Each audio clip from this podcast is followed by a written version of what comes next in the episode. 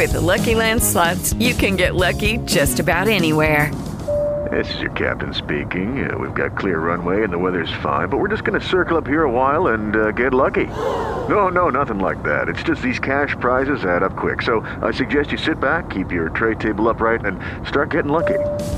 Play for free at LuckyLandSlots.com. Are you feeling lucky? No purchase necessary. Void where prohibited by law. 18 plus terms and conditions apply. See website for details.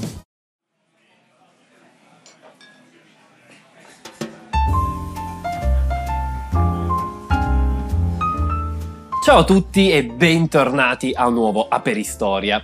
Nelle ultime due settimane, gli ultimi due lunedì, abbiamo raccontato la storia dell'Albania dalla fine della seconda guerra mondiale fino più o meno alla fine degli anni 90. E oggi voglio raccontarvi una piccola tra virgolette leggenda nera che è dedicata all'Albania, è dedicata a quello che è stato per tanto tempo il suo dittatore, fino al 1985, cioè Enver Hoxha, ed è dedicata a quella che probabilmente è l'albanese più famosa nel mondo, diciamo nella storia, possiamo dire direttamente, anche se non era per esattamente albanese, era albanese di etnia ma non di nascita perché era nata nel Kosovo, quindi almeno ufficialmente all'epoca nel regno di Jugoslavia, cioè Madre Teresa di Calcutta. Per accompagnare questa storia, che mi è stata consigliata da Davide Rossi, che è responsabile geopolitica di Difesa Online, con cui in passato avevamo fatto una live e che mi dà sempre, mi dà molto spesso dei buonissimi suggerimenti, per accompagnare questa storia vi posso consigliare della Rakija che è un liquore in realtà diffuso in gran parte dei Balcani con dei nomi leggermente diversi, in Serbia si chiama rakia, insomma, è un liquore abbastanza forte, di gusto, devo dire, l'ho provato, molto buono, che mi sembra perfetta per accompagnare la storia di oggi, che forte lo è sicuramente.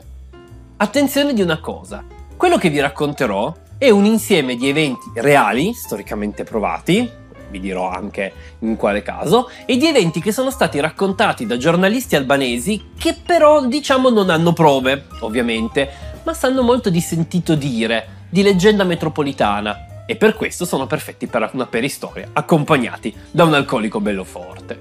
Partiamo dall'inizio. Nel 1985 Enver Hoxha, che fino a quel momento era stato il dittatore dal 1944 dell'Albania, si spense, come vi ho raccontato due puntate fa. Ovviamente con lui non si spense la dittatura, lo Stato comunista che continuerà fino al 1991-1992 con Ramiz Alia, che è il suo successore.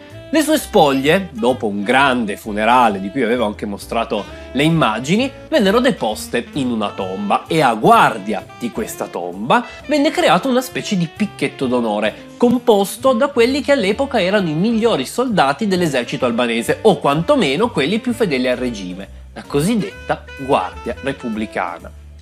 Col passare dei mesi però iniziarono a circolare delle voci, delle voci che iniziarono a circolare soprattutto all'interno dell'esercito, dove si notò che alcuni soldati della Guardia Repubblicana, in particolare uno, ed è questo che incontrò il giornalista che poi racconterà la storia, chiedevano di farsi trasferire dalla Guardia in altri reparti dell'esercito. La cosa sembrava strana, perché? Perché ovviamente far parte di un corpo d'elite voleva dire avere una paga migliore, avere un miglior, un miglior, trattamento, quindi migliori caserme, cibo migliore, e sembrava assurdo che una persona che avesse raggiunto quel livello volesse tornare indietro. Quando però, ed è il giornalista che lo racconta, quel soldato venne interrogato sul perché avesse preso una scelta del genere, iniziò a raccontare che erano tantissimi soldati che erano stati di guardia alla tomba di Enver Hoxha che avevano chiesto trasferimento. Perché? Perché erano terrorizzati. Da cosa? Beh, nelle ultime settimane, cioè o meglio, nelle settimane successive alla morte del dittatore e poi sempre di più nei mesi successivi, quei soldati raccontavano di aver iniziato a sentire dei rumori che provenivano dalla tomba. Prima erano sembrati dei piccoli rumori, rumori di raschiamento, rumori strani rumori eh, di fondo che si sentivano magari per pochi secondi, poi progressivamente questi rumori erano cresciuti, erano diventati delle urla, erano diventati dei lamenti, erano diventati dei rumori che sembravano provenire dall'inferno, come se da quella tomba qualcuno continuasse a maledirli, a urlare e a far rumore. Questo raccontava il soldato, aveva spinto addirittura 20 dei suoi compagni a impazzire e dopo aver passato una notte vicino alla tomba, costretti a sentire quelle urla provenienti dall'inferno stesso, erano impazziti ed erano stati addirittura ricoverati. E lui, per evitare di fare la stessa fine, aveva chiesto di essere trasferito. La leggenda ovviamente rimase tale e ovviamente su questa parte della storia, a parte quanto viene raccontato dal giornalista, non c'è nessuna conferma di nessun tipo. La leggenda però si va ad inserire, incastrare meglio, con un evento reale. Come vi ho detto prima, quella che probabilmente è una delle cittadine albanesi più famose della, della storia, abitante albanese, di etnia albanese, perché cittadina mi rendo conto che può essere confondibile, e Madre Teresa di Calcutta, la quale era nata in Kosovo da una famiglia di etnia albanese che dopo la morte del padre, che era stato un attivista proprio per i diritti albanesi, si era trasferita in Albania, Madre Teresa di Calcutta si era invece trasferita in India dove aveva poi vissuto tutta la sua vita.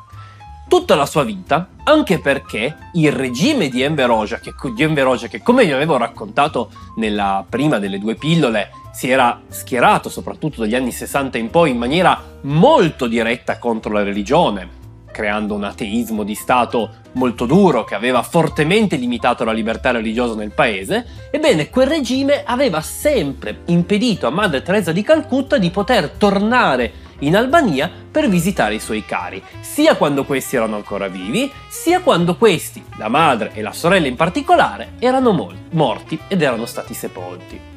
Nel 1989, dopo una lunga trattativa che ovviamente originava dal fatto che Madre Teresa tanto più dopo il Nobel per la pace, era comunque considerata un grande personaggio in Albania, nonostante la stampa di regime facesse di tutto per sminuire il suo lavoro. Ebbene, nel 1989 finalmente le venne dato il permesso di rientrare per un breve periodo in Albania per fare una piccola visita nel paese. Quando Madre Teresa arrivò nel paese, quando scese dall'aereo ad attenderla, e su questo ci sono le immagini, quindi è assolutamente sicuro, c'era la vedova di Enver Hoxha, dittatore che era morto quattro anni prima e che la aspettò quando arrivò con l'aereo e dopo averla salutata, come prima cosa la portò alla tomba del marito. Ora, questo avvenimento ovviamente creò malcontento in una parte dell'Albania, quella parte dell'Albania che vedeva in Madre Teresa di Calcutta una possibile immagine, tra virgolette, eroina da contrapporre proprio alla dittatura. Un'eroina che invece raggiunse la tomba di Enver Hoxha, vi depose dei fiori e addirittura si fermò lì a pregare. Quanto viene raccontato, però ovviamente legato alla leggenda, è che questa decisione della vedova del dittatore nacque proprio per cercare di porre fine alla situazione che si era creata intorno alla tomba. Secondo quanto si racconta, spiegò a Madre Teresa l'avvenimento, questa raggiunse la tomba, pregò per l'anima, diciamo così, del dittatore e dopo quella preghiera le urla cessarono, i rumori smisero di terrorizzare i soldati e la calma tornò intorno alla tomba. Questa parte della storia, come vi dicevo, invece è documentata, perché è documentato che Madre Teresa raggiunse la tomba del dittatore come prima tappa del suo viaggio. Ora, qualcuno potrebbe dire che questo potrebbe giustificare anche la prima parte della storia, e più o meno, più o meno, perché in realtà, secondo alcuni, tutto questo è semplicemente una leggenda creata a posteriori. In realtà, Madre Teresa fu costretta a raggiungere la tomba di Enver Hoxha prima di poter raggiungere la tomba dei suoi cari, quasi a dimostrare il fatto che in realtà lei riconoscesse la figura di quello che era stato per così tanti anni il capo di Stato, insomma utilizzata dal regime in qualche modo per giustificare il proprio potere. Qualcun altro, soprattutto quelli che poi negli anni successivi alla morte della donna hanno dimostrato, cercato di dimostrare il fatto che non fosse esattamente tutto rose e fiori il, il, suo operato, hanno detto che dopo tutto Madre Teresa si era comportata come aveva fatto in passato con altri dittatori, puntando a quello che era il suo obiettivo, senza concentrarsi troppo su quelli che erano invece i mali dei dittatori con cui si trovava a trattare.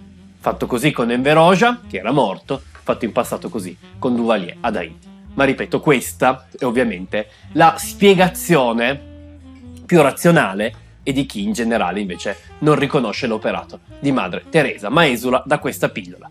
Chissà, magari era vero, magari c'erano veramente quelle urla, magari veramente si arrestarono dopo le sue preghiere. Non lo sapremo mai, intanto solleviamo il bicchiere, che la roba che ci avete dentro è abbastanza forte per credere a tutto, alla salute e a presto.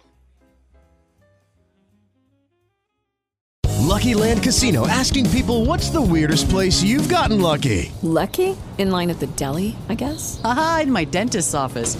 More than once, actually. Do I have to say? Yes, you do. In the car before my kids' PTA meeting. Really? Yes. Excuse me, what's the weirdest place you've gotten lucky? I never win and tell. Well, there you have it. You can get lucky anywhere playing at LuckyLandSlots.com. Play for free right now. Are you feeling lucky? No purchase necessary. Void where prohibited by law. 18 plus. Terms and conditions apply. See website for details.